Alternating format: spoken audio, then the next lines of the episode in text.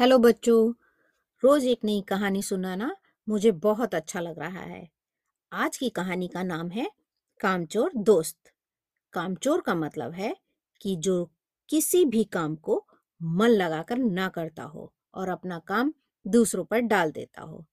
तो चलिए कहानी शुरू करते हैं।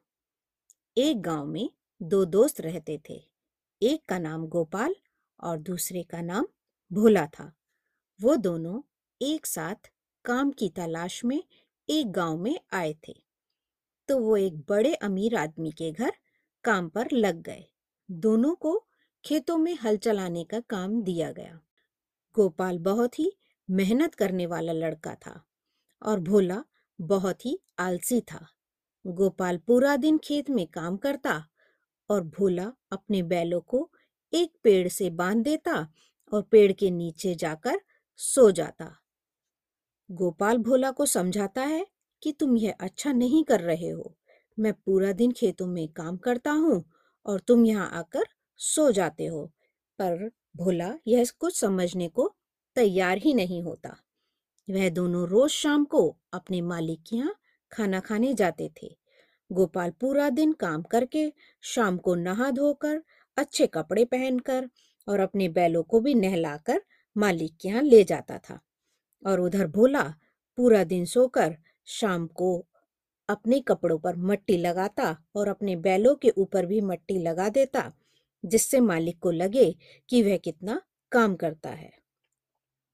और मालिक भी उन दोनों के कपड़ों को देखकर यही सोचता कि भोला बहुत काम करता है और गोपाल इतना कुछ नहीं करता।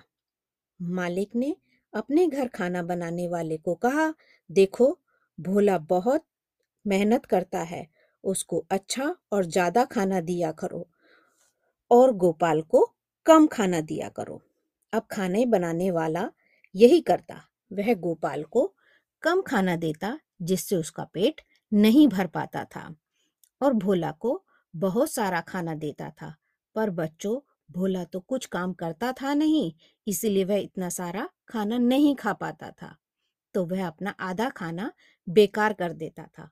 तो खाना बनाने वाला कितने दिनों तक यह देखता रहा कि एक थाली का खाना बिल्कुल साफ़ हो जाता है और एक थाली का खाना बेकार जा रहा है। ऐसा कैसे हो सकता है कि कोई इतना काम करके पूरा खाना ना खा पा रहा हो? तो उसने अपनी मालकिन से बात की कि वह कुछ दिन से ऐसा देख रहा है। मालकिन ने जाकर अपने पति से सारी बात बताई। और बोला, तुम एक बार जाकर खेतों में देख तो लो कि वे दोनों क्या काम कर रहे हैं। तो अगले दिन मालिक किसी को कुछ ना बताकर खेतों में उन दोनों को देखने के लिए चला गया। वहाँ जाकर उसने देखा, गोपाल तो खेतों में बहुत मेहनत कर रहा है और भोला पेड़ के नीचे जाकर सोया पड़ा है। यह देखकर उसको भोला पर बहुत गुस्सा आया और बहुत दुख भी हुआ कि उसने गोपाल के साथ गलत किया। अब जब शाम को वह दोनों गोपाल और भोला मालिक के यहाँ खाना खाने गए तो मालिक ने पूछा कि आज कितना काम किया? भोला ने तुरंत झूठ बोलते हुए कहा, आज तो बहुत काम था मालिक, पूरा शरीर दुख रहा है। और गोपाल चुप खड़ा रहा। तभी मालिक बोला, झूठ बोलते हुए बिल्कुल भी शर्म नहीं आ रही है तुम्हें? आज मैंने खेतों पर तुम्हें सोते हुए और गोपाल को काम करते हुए देखा है। भोला, आज से मैं तुम्हें काम से निकालता हूँ। गोपाल को भोला के लिए अच्छा नहीं लग रहा था।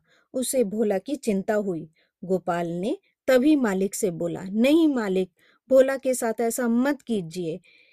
इसे काम से मत निकालिए। और भोला को भी अपनी गलती का एहसास हुआ। उसने अपने मालिक से माफ़ी मांगी। तो मालिक ने उन दोनों की बात सुनी और मालिक ने उसे वापस खेतों में काम करने के लिए रख लिया और गोपाल को एक दूसरे बड़े काम के लिए लगा दिया। अब दोनों अपना अलग अलग काम मन लगा कर कर रहे थे। तो दोस्तों, इससे हमें क्या शिक्षा मिलती है कि हमें अपना काम पूरी ईमानदारी के साथ करना चाहिए, कामचोर नहीं बनना चाहिए। तो चलिए कहानी के कुछ मुश्किल शब्दों को इंग्लिश में समझते हैं। कामचोर, लेजी, मेहनत हार्डवर्क मालिक, ओनर, मट्टी, सॉयल, दोस्त, फ्रेंड, बैल, ऑक्स, हल, पॉलो, खाना, फ़ूड खेत फ़ार्मिंग लैंड।